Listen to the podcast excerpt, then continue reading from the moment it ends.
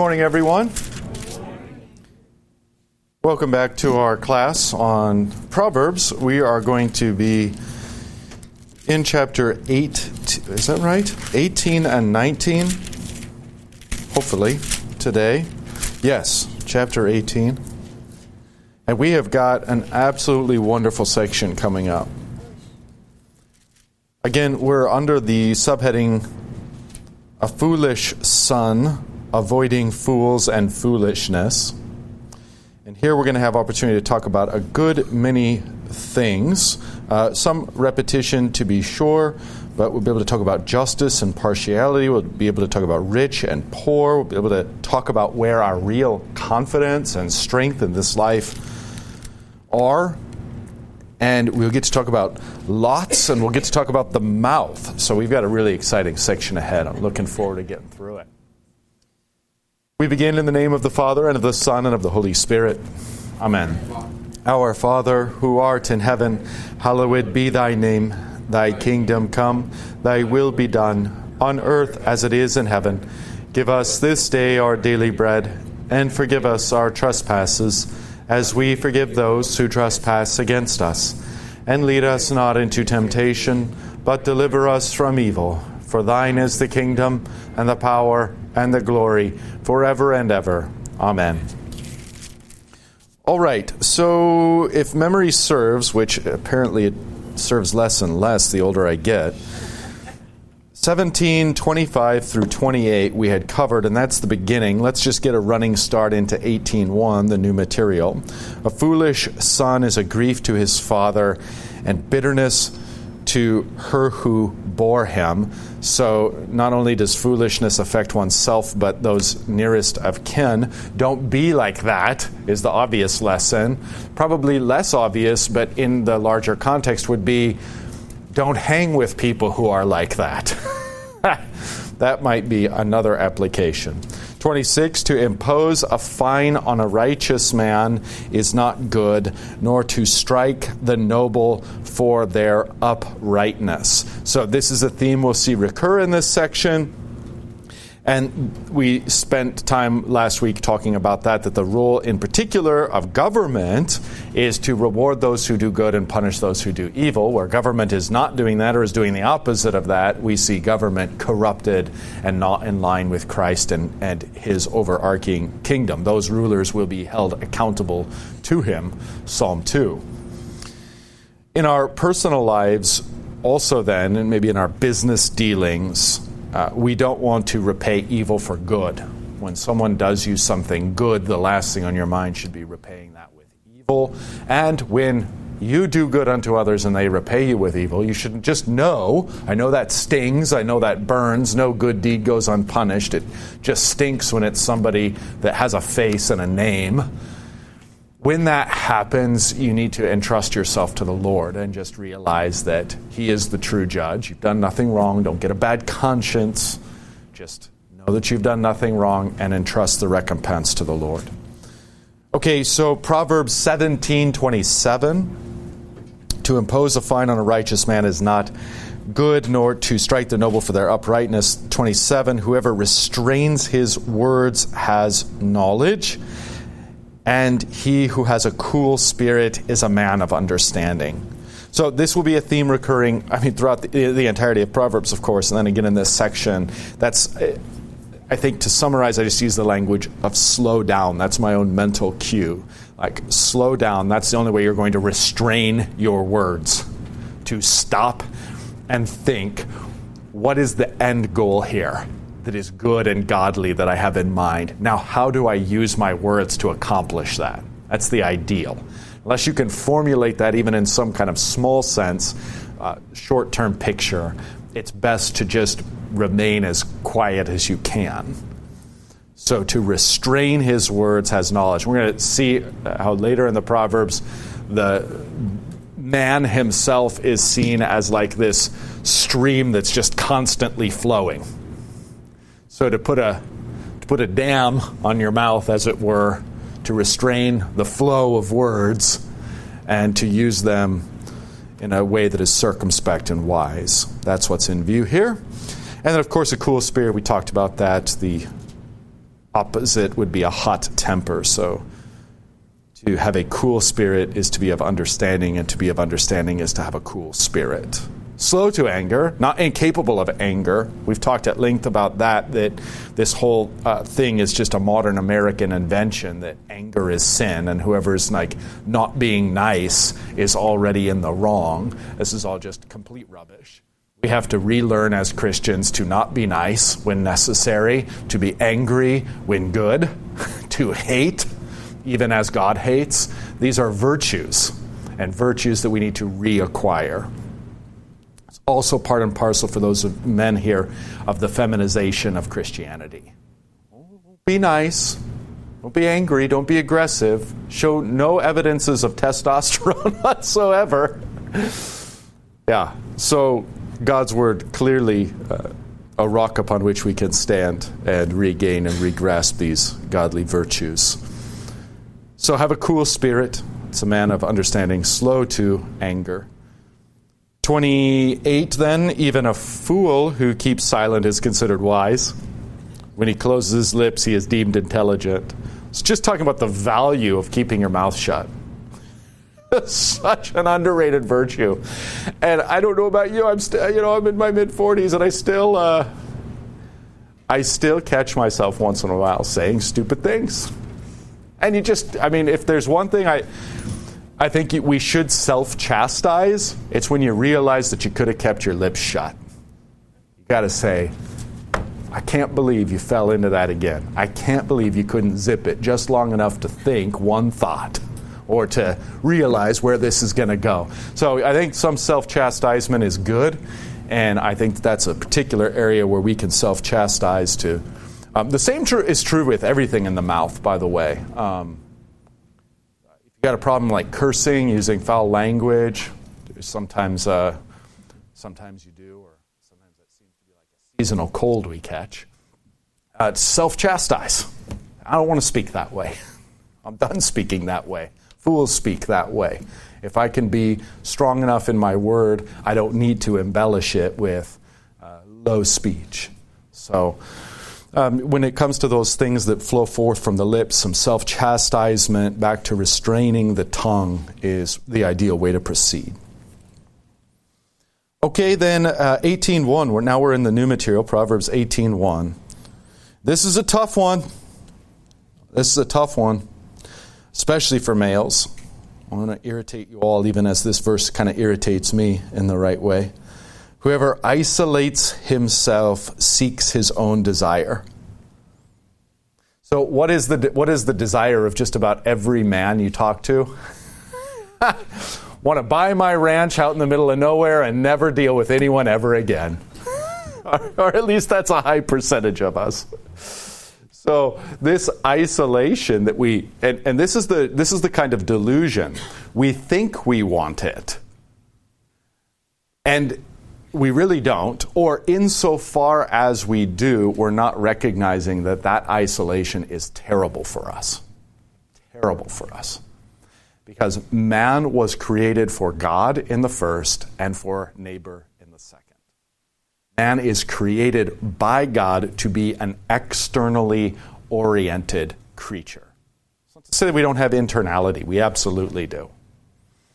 But, and that's an important part of who we are as human beings. But to be externally oriented is of the utmost importance. And it really has to do with quality of life. When people are, de- are depressed, when people are struggling with uh, bitter thoughts, when people are finding themselves just out of sorts and uh, things are just in life, nothing's going well, the very best thing you can do is get outside of your own head.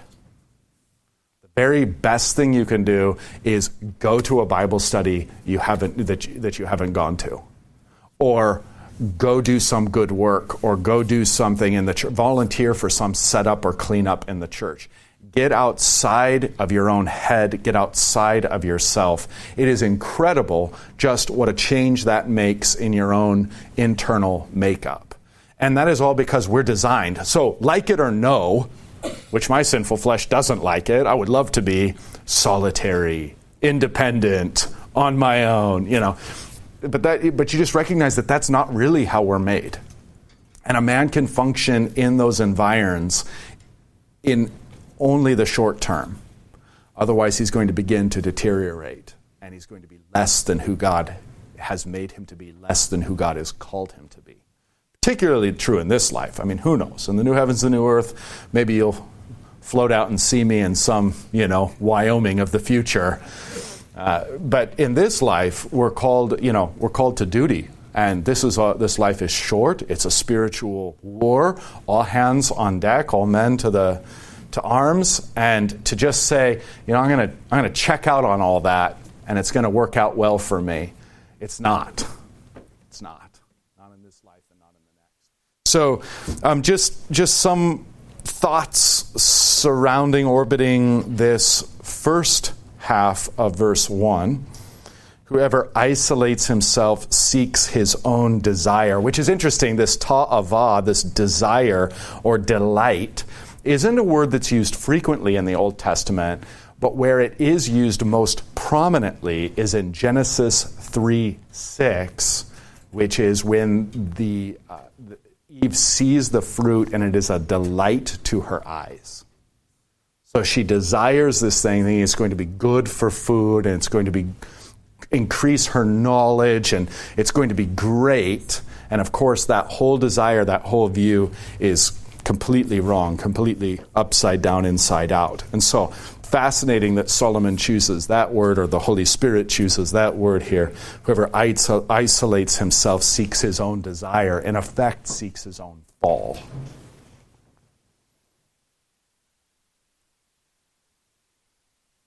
every once in a while, my um, it's probably TMI, but every once in a while, my wife will take our kiddos over to Arizona to see her sister. They've got a swimming pool, and they'll do all that. So I get to bachelor for like 48 hours or something like this, and it is just incredible how little I want to do dishes during that time. And I kind of get this panicked moment, like when my wife says, Okay, we're leaving, we're on our way home. And it's like, Oh, gracious, what have I done? so it's a microcosmic view into how it is not good for a man to be alone, and this freedom we think we have and want really uh, is not good, and we end up sort of surrounded by the by the pig pods, as it were, real fast. Okay, so second half parallel and positive, uh, he breaks out, the sense there is rages, he breaks out or rages against all sound judgment. So, taken as a total, whoever isolates himself seeks his own desire, he breaks out against all sound judgment. And of course, we know that's true because God himself says it's not good for a man to be alone. And even one who is not given in marriage is not to be given alone uh, to, given to aloneness, but rather is to embrace those around him, to embrace family, to embrace church, to embrace country. So it's not good for a man to be alone. And even if that, even if that means you're single or not married, uh, that's fine. Don't be alone. Don't be isolated. Be interconnected with people. That's what you were made for, and that's also just the very essence of this life, this, this age. Yes, sir. Please. Ask a good question in the context of what we're talking about, or the or this proverb. Uh, you know, I've come to understand that there are extroverts and introverts, and extroverts will get energized by engaging people, and they come back, and introverts they get drained, and they have to be alone. yeah. Is this something that is? Uh,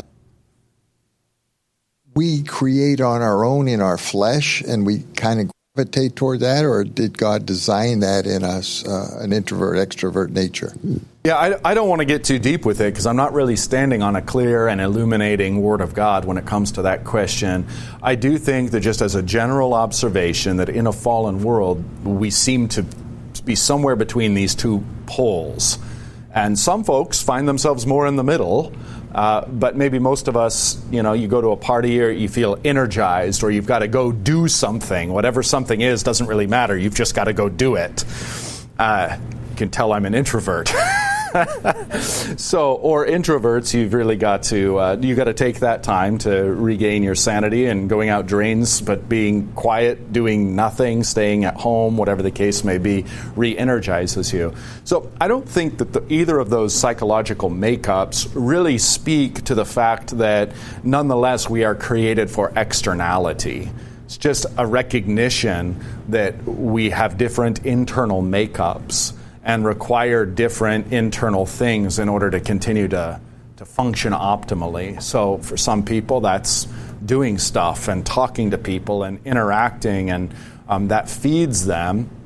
Now, what those folks are going to struggle with is, in general, is slow down and read the Word of God, slow down and meditate, slow down and pray, slow down and think. That's what an introvert tends to be strong at. Where an introvert has to be prodded is go have a conversation with that person. It's not going to kill you, really. Get out and do something. It's good to do things. So, yeah, wherever you find yourself, just start to understand that whether God designed you this way or the fall designed you this way, I don't know how much fruitfulness is there, just you are this way. So, acknowledge that and work with it. Um, use what you've been given, use yourself as an instrument best possible way into God's service. And then, and then also have an eye towards the others, especially spouse. Because very frequently it's God's good pleasure to unite introverts and extroverts just for the sheer joy of, of, of the friction, I guess.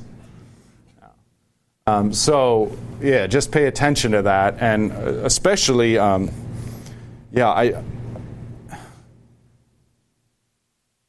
Yeah, I'm, I do not know. Our, our society has been really extroverted, I think, corporately, but increasingly it's becoming more isolated and introverted. Increasingly, it's more like, you know, you, you get in your little pod of an apartment and you wake up and you get in your little pod of a vehicle and you drive to your little pod at which you work and you talk to as few people or as, yeah, as few people as possible and you get in your little pod and go back to your pod and the whole life is a life in a pod and Maybe you get on the uh, internet, but it just doesn't feel real, and there's reason for that, obviously. Uh, so, yeah, I, th- I, would say corporately we have to be careful because we seem to have taken a big, big step toward uh, corporate kind of introversion, isolation. Uh, interactions with others are have a kind of facade to them, a kind of fictionality to them. Things to be real careful, careful of. Any other thoughts in this vein? Okay. So then on to uh, Honda 2. A fool takes no pleasure in understanding, but only in expressing his opinion. Now, it's always easier to notice the sins of others than it is to notice the sins in ourselves. That's part of the sinful condition, that built in bias. But no doubt you've had the experience where you're conversing with someone and they're not actually listening to you, they're just waiting for their turn to speak. And sometimes not even waiting, just trampling right over the top of you, which shows they have no clue what you're saying and could care less. So uh, then, as you see that in others, you're given a glimpse and a window into seeing that in yourself. And again, doing a little self chastisement, a little self criticism in making sure that you, here's the key word again, slow down and listen to what people are saying. And that's going to be a theme then throughout chapter 18, not only to slow down and think before you speak, but slow down and listen. Now, the, while this is just, I mean, kind of wisdom that is accessible to anyone who has ears to hear, the real foundation of this as wisdom that flows from Christ, who's wisdom incarnate, wisdom in the flesh, is that again, we have in mind in the restraining of our tongue and in the opening of our ears unto our neighbor, we have in mind the furtherance of the kingdom of God. We have in mind the goal of shepherding, and I'm using that in kind of quotes here in a very informal way, of shepherding those around us toward eternal life and toward Christ. So to use our lips unto that end, to restrain them and use them unto that end, and to use our ears likewise. A person might not be having the problem that we think they're having. A person might not be having the problem that um, Oh, I've been there, done that. Let me tell you how to get out of that. That's, a, that's generally speaking a very foolish perspective and a very foolish way of thinking and approaching something because you actually haven't. You've been through something at best like that. But the personality was different, the people involved were different, the circumstances were different. So listen very carefully uh, before you give any advice, and then give advice with a certain fear and intrepidation too. Advice is one of the last things I like to give really easy to be wrong, and then who's to blame? the one who took upon himself to advise. Okay, so a fool takes no pleasure in understanding, but only in expressing his opinion. Obviously, we recognize this in others, we can recognize it in ourselves. Let's stop and let's listen that we can receive understanding. Three, when wickedness comes, contempt comes also, and with dishonor comes disgrace. So, sort of this idea of what you reap is what you sow. The reaping of wickedness ends up in the fruit of contempt, and the, the or I should say, the sowing of wickedness and the sowing of dishonor means reaping or harvesting disgrace. So, as you are wicked or as you are dishonorable, then what follows is contempt and disgrace. That's frequently true in this life. Um, temporal consequence, but ultimately true in the next age, as those who are wicked and dishonorable in this life will be held in universal contempt and disgrace. So your reputation is more than this life only. For the words of a man's mouth are deep waters. And this is enigmatic. All the commentators struggle with this one. And you'll see, I mean, you'll just see, like, what does that mean? Is it positive? Is it negative? Is it. Deep waters in our mind, like, tend to be maybe poetically some sort of like deep thoughts or profundity or something like that. But I don't, I don't know that that's what's in view here. It could be, it's enigmatic enough to be, but the words of a man's mouth are deep waters probably means there's deep waters and there's a ceaseless flow of words. It's probably all that means. Like, is there any end to words? it's just people talk all the time. That's probably the sense.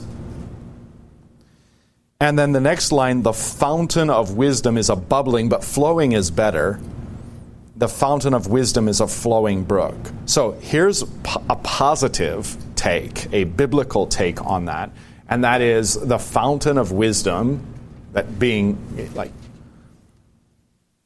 in, for us, the fount of wisdom is Christ is the Word of God. And that fount of wisdom flows through. I think here's a beautiful promise that the Word of God is infinite and the wisdom of God is infinite. And you're never going to exhaust it. You're never going to get, okay, I've been a Christian for 50 plus years. I know all there is to know. Evidently not. Evidently, you don't know the first thing, which is one can ceaselessly enjoy and ceaselessly grow into the wisdom of God. The wisdom of God is like an ocean, and we're like little fish. Or like an ocean, and a theologian maybe is like a marine biologist. Hey, I know this, and I know that, and look at this, and look at that, and appreciate this, which you couldn't have otherwise appreciated. But everybody can swim in that ocean, and everyone can enjoy it, and everyone can profit. And not even a marine biologist knows the depths and expanse of the sea and can embrace everything therein. So, a wonderful reminder that God's word and God's wisdom are just infinitely vast, and nobody can say they've got the truth or they've exhausted it or they've graduated. Uh, it just keeps going like a fount that, uh, so to use the language here, like a fountain of wisdom that is a continuously flowing brook or a continuously flowing stream. So, again, kind of a freighted image there because in the new heavens and the new earth flowing through Jerusalem is this water, this river. And so here to, to contemplate that river as being a never ending, ceaseless flow of God's wisdom out unto his people, feeding that tree from which the nations eat and are healed.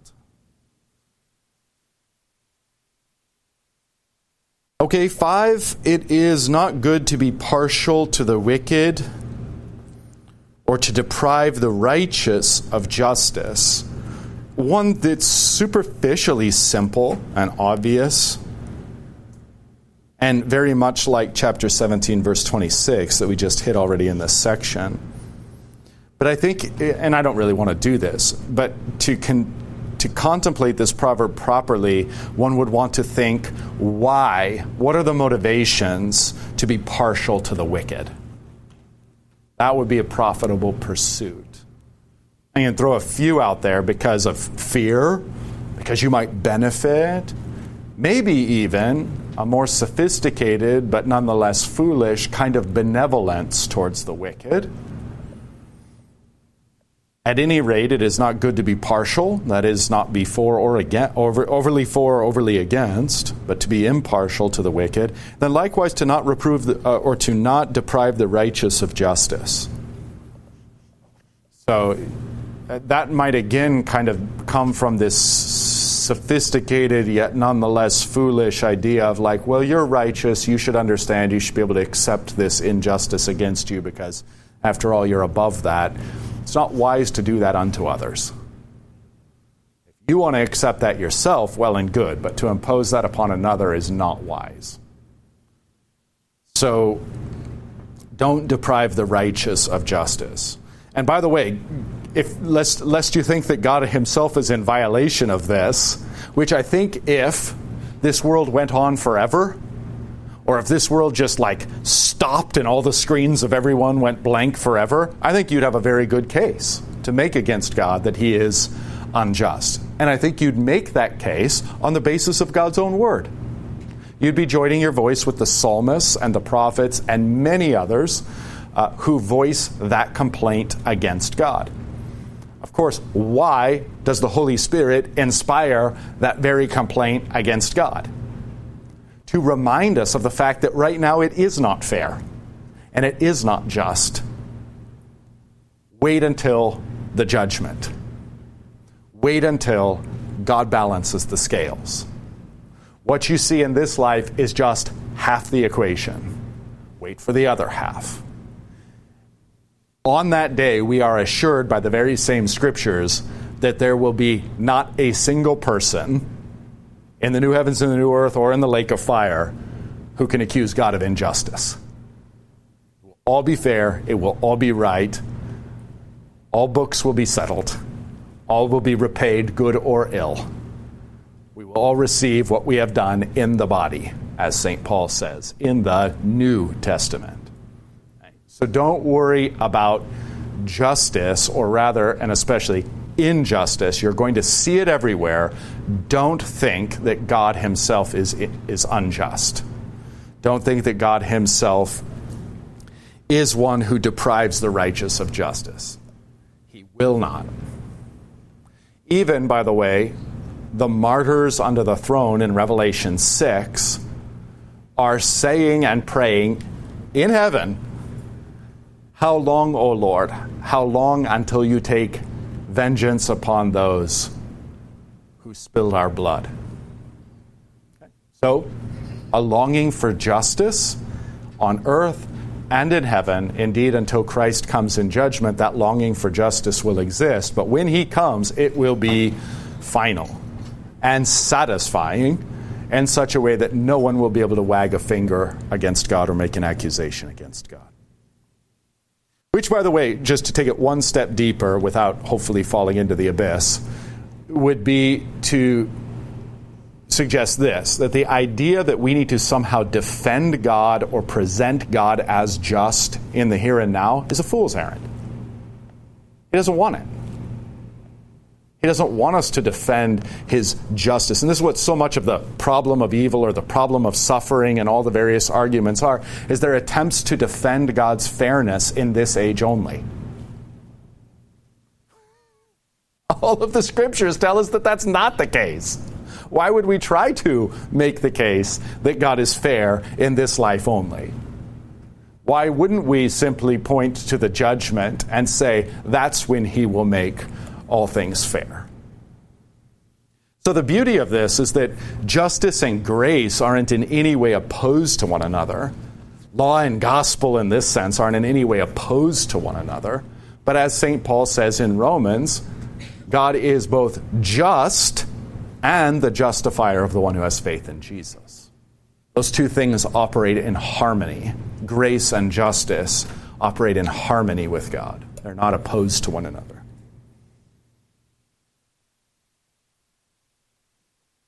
I mean, is it truly unjust that you go to heaven since you are a sinner condemned by the law? I suppose from a certain angle that would seem to be the case, but it in fact isn't. It is 100% just because each and every one of your sins, right down to the idle word you spoke, has been placed upon Christ and he has paid that penalty.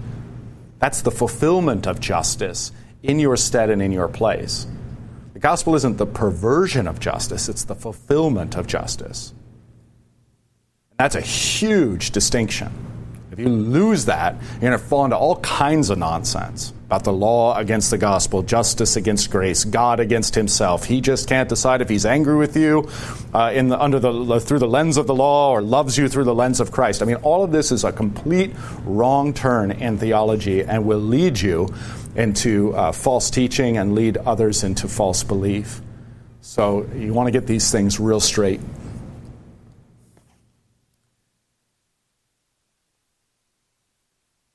All right, then, uh, let's pause there. Let me see if you've got any thoughts or reflections. Otherwise, we'll go into just some more of these great proverbs. We've got some fantastic ones coming up. point you were just making. No.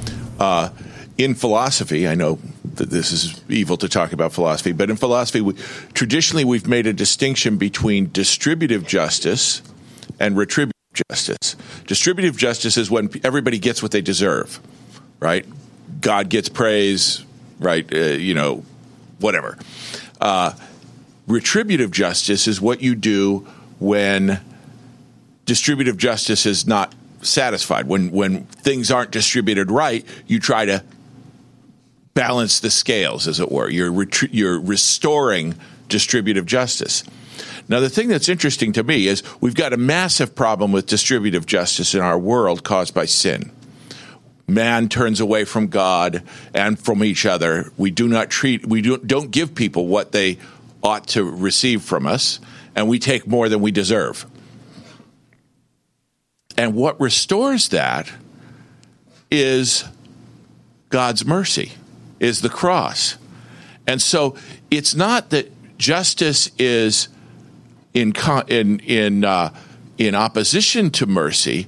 It justice is satisfied by God's mercy because it's God's mercy. It's the cross that will restore all the things that are out of balance right? So it's mercy and justice so far from being opposites. Justice. Yeah, yeah. So I think, yeah, I think that um, would be another way or a subset of the general point I'm making, right? And in complete agreement with uh, the general point I'm making uh, that, that justice and mercy aren't opposed.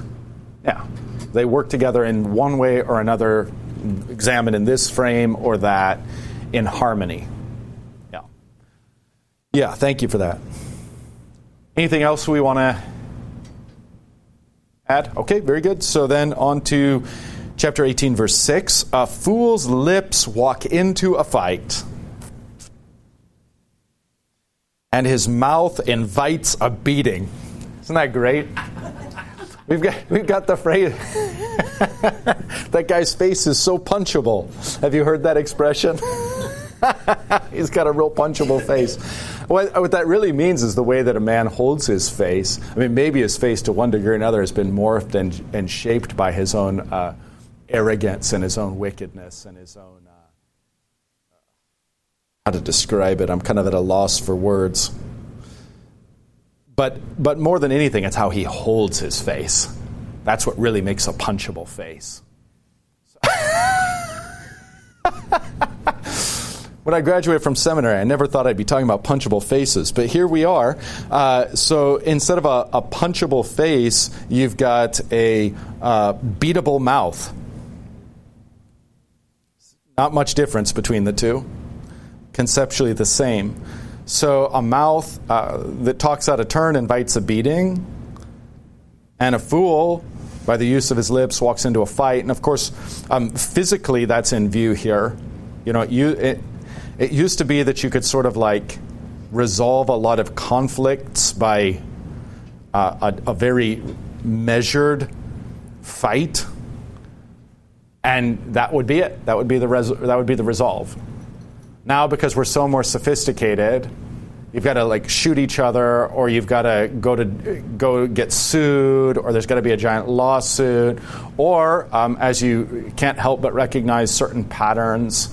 Uh, it doesn't stop at just okay, I won the fight, I made my point, but it's like now I've got to beat you to death. So I, all of these are aberrations, and I mean, because you think what on earth is this like fight, and what on earth is this beating? Now, there's no moral commentary on it. That's true, but why is it even asserted? I mean, it's a reality of this world, but there's something to it. I, I think that's actually preferable to this part of the masculinity that we've lost. There's something preferable to this way of solving problems than to the other ways in which we've invented. I lived in an age where boys could get into fisticuffs at school and not be put into prison for 20 years and have their parents sued. To say nothing of being expelled. The beautiful thing about that is you'd go to fisticuffs or whatever, and it would get resolved, and very frequently you'd become good friends with whoever you fought with. it's just a weird thing. Say, okay, here's a person who cares about something as much as I care about something. And here's a person of integrity. It shook out fair. There's no hard feelings. It's over, right? Now, I know that this might all sound barbarous to our culture, but again, re examine our culture and see if our culture isn't all the more perverted and barbarous than that, than just simply letting things happen. We've got this whole campaign against bullying, and I, you know, I don't know. I'm sure that there's some part of that that's valuable but the flip side is some bullying is good.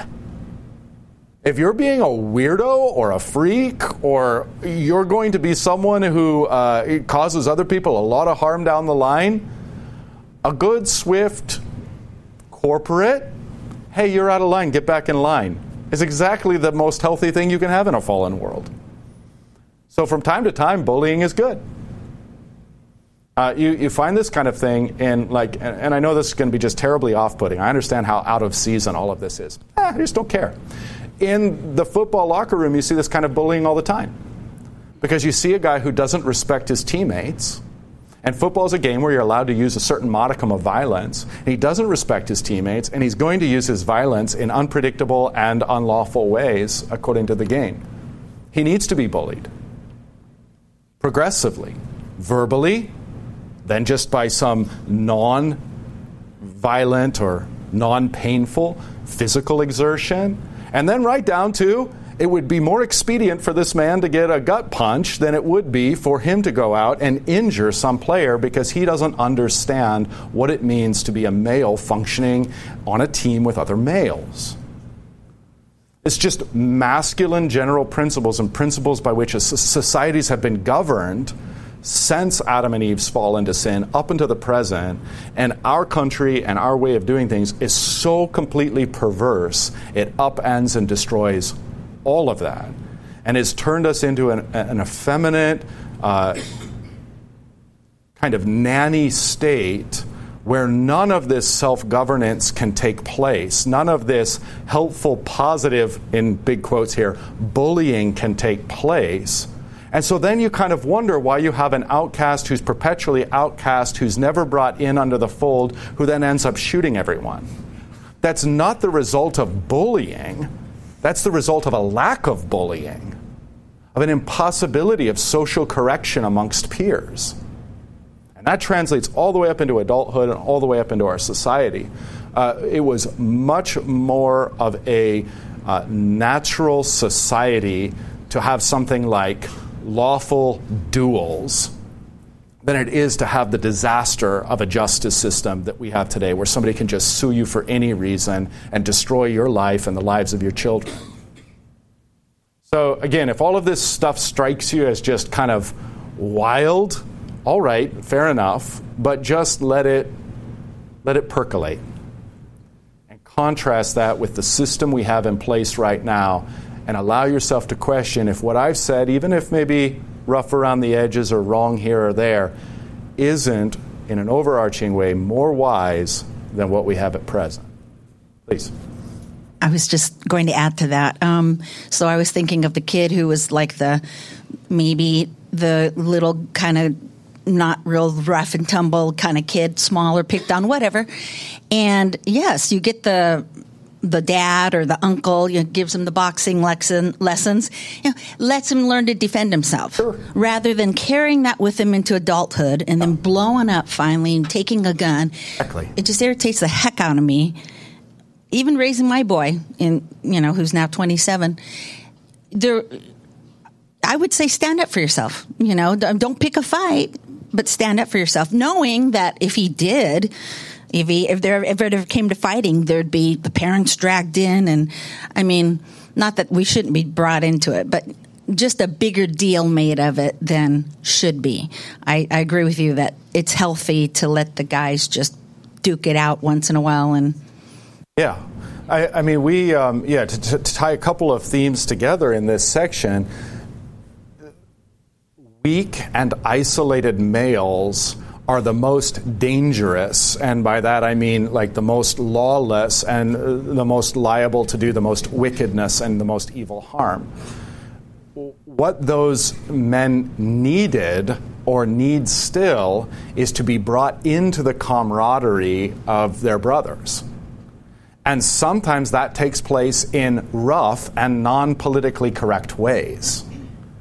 And that takes place sometimes in schoolyards and sometimes elsewhere. And sometimes it used to take place in the, in the workplace. Or, or let's step outside. But what happens is where a, where a corporate or individual correction takes place, there's then an embracing that's why I brought up the example of where two, two young boys can get in fisticuffs and then be great friends after. An embracing takes place.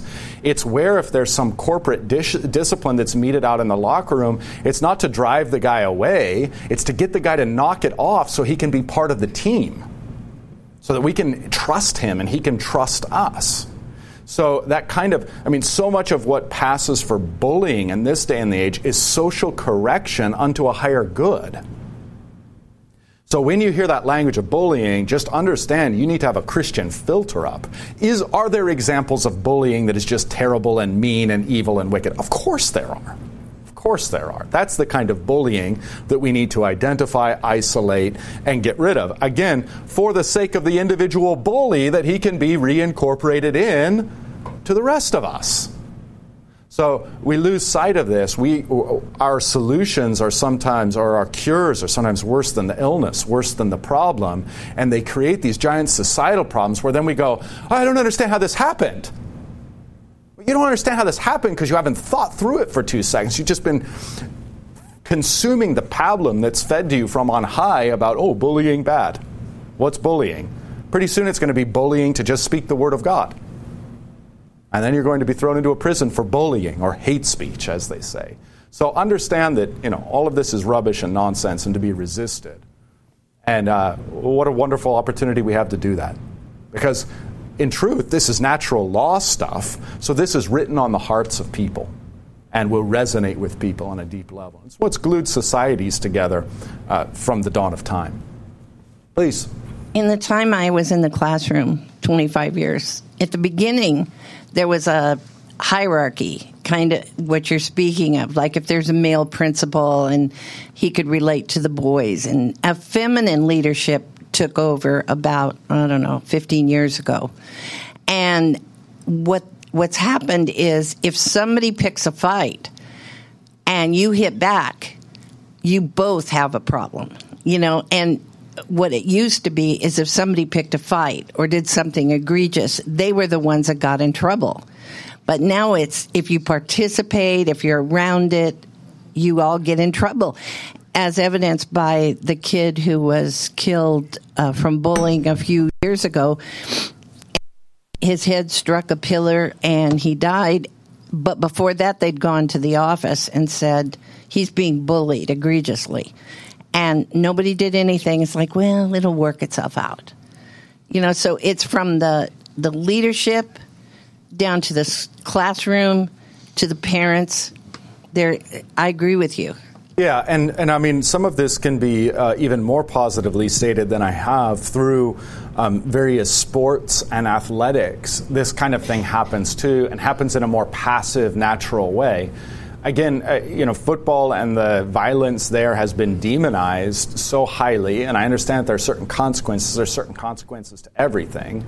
But one of the beautiful things about that game or other physical games, I mean, I think to, to a degree, or, you know, obviously when you have like one-on-one contact sports, that's self-evident. When you have jujitsu or wrestling or something like this, but um, even when you go to like basketball and soccer and this, that, and the other thing, you've got a lot of this um, sort of, especially amongst men, who by and large are the ones committing uh, violent acts and especially massively violent acts. In those sports and in the contact and competition of those sports, you've got this cohesion that occurs and this rubbing off of the sharp edges. So that in football, it's like, hey, that you just stepped out of line by trying to injure that person now, the next play, I'm not going to try to injure you, but I'm going to let you know that that isn't acceptable. Those of you who have played sports know exactly what I'm talking about. That happens in all kinds of sports and needs to happen. That sort of thing. And if it's not official sports, it's play on the playground. You're playing a game of tag. Somebody decides instead of tag, they're going to play slap. The other kids see that and they go, oh, it ain't happening. And a lesson, a proportionate lesson is taught. Now, the good thing about that is the person learns, the, slapper, he isn't like, oh, I'm, I'm bullied. But rather, he's like, oh, if I'm going to play with the rest, this is how I need to play. In other words, he's integrated in. And that's so what would be called bullying today, because that clearly would be called bullying, and what someone would be suspended for today used to just be simply simple social cohesion and the way that we all naturally as human beings work and self discipline. Men, by the way, do this verbally all the time. If you pay attention, if you have an eye to see it, we verbally do this, but that's all that's left. And our young men, uh, you know, you, if you're a young man once, you know this, that sometimes you need the physical reinforcement. The verbal isn't enough. There's all kinds of things like this that uh, we've lost as we have a feminized culture. And as we've tried to protect everyone, things have, lo and behold, become what? More dangerous. And as we've tried to make sure that no one who's weak gets bullied, we've just simply made them weaker and made them more dangerous. Whereas a sort of loving corporate discipline, a sort of loving correction, integrates and makes from weak into strong and makes from isolated into unified. Okay, enough of that. Um, the only thing I have to add is you're talking about the good people in the Bible, like Nehemiah, Jonah, Job. Yeah. You finally caught on to those good guys. Yeah, yeah, yeah. The, the guys who aren't afraid to not be nice, right? Wow. Okay, so a fool's lips walk into a fight, and his mouth invites a beating. You're going to take it up with the Holy Spirit if you don't like the violent imagery. A fool's mouth, seven, is his ruin, and his lips are a snare to his soul. So, again, something we've reflected upon that what comes out of your mouth has an effect on your own soul. It's this weird kind of uh, cyclical thing. What comes out of your heart comes out of your mouth. What comes out of your mouth goes back into your soul in a self perpetuating, sort of uh, ever increasing way. So, what you want to do is have interjected within your heart the wisdom of God. So the wisdom of God is in your heart, comes out through your mouth, and reinvigorates your soul. And now you've got the positive cycle going with the wisdom of God as opposed to your own stinking thinking. So a fool's mouth is his ruin, and his lips are a snare to his soul. Okay, uh, continuing with the theme in verse 8 of the mouth and the disaster to which it can lead one, the words of a whisperer, a gossip, are like delicious morsels. Boy, that's true up to a point, isn't it? And then he starts to really taste gross once you kind of recognize the outcome. It's like food that's really, really good, but no matter how much you eat it, you get an upset stomach for the next 24 hours. Pretty soon it doesn't taste that good. So the words of a whisperer are like delicious morsels. They go down into the inner parts of the body. And the view here is that they're delicious. So you take in this gossip, which is, you know, dwelling on the sins of others, the scandal, the intrigue, you know, the drama, and that goes like that. That's not just something that goes in one ear and out the other. There's no such thing as the the healthy entertaining of gossip. The point is that the gossip goes into one ear and instead of going out the other, goes into the very depths of a person and becomes one with that person. So the more gossip and drama you listen to, the more gossipy and dramatic you're going to become. While I'm busy offending everyone in this one, uh, let, let me just hit one more out there. Women, it's not venting. Stop calling it that. okay. I'm in big trouble. All right. The words of a whisper are like delicious morsels. They go down to the inner parts of the body. Get away from gossip because it's going to poison you. That's the thing. Whoever is slack in his work is a brother to him who destroys, which is really, really devastating. So, okay, so everything's constantly deteriorating, isn't it? You know, you paint your house, and it's already starting to fade. No sooner than you get the first coat up there, it's already starting the process of fade. You buy a new car and you drive it off the lot, and it's immediately depreciated some astronomical amount. Everything is deteriorating always. Now the destroyer has every advantage because he's just he's just pushing that deterioration further. All inertia is with the destroyer. That's why destroying is so easy. To build something is actually hard to correct something is actually hard because you're fighting against all that inertia and you're fighting against whatever destroyers there may be. But you can't just sit and rest. You can't be like, okay, I painted the house, I never have to paint it again. It's one of the fun lies of advertising. This is the last whatever it is you'll ever buy again. Is that true? It's never been true once. Lifetime guarantee. Well, what lifetime? It's lifetime? I guess every product's guaranteed for its own life ah, it's dead. It's no longer guaranteed. For your lifetime, well, some lives are longer and harder than others. So, all of these things uh, we want to see through. Everything deteriorates. There is no neutral. Everything is getting sucked down. So, if you're lazy or slack in your work, in your vocations, it's not like everything's just going to stay put. Everything is already going down the drain. If you're slack in your duties, you're not doing what you're supposed to, you're not maintaining. That's to do your duty is to maintain and God willing to increase. Okay? But to just be lazy or slothful is actually to allow things to deteriorate. That is to be a brother to him who destroys. So, in the spiritual realm, this is all the more poignant and will cut you right to the heart because the one who destroys in the spiritual realm is the devil.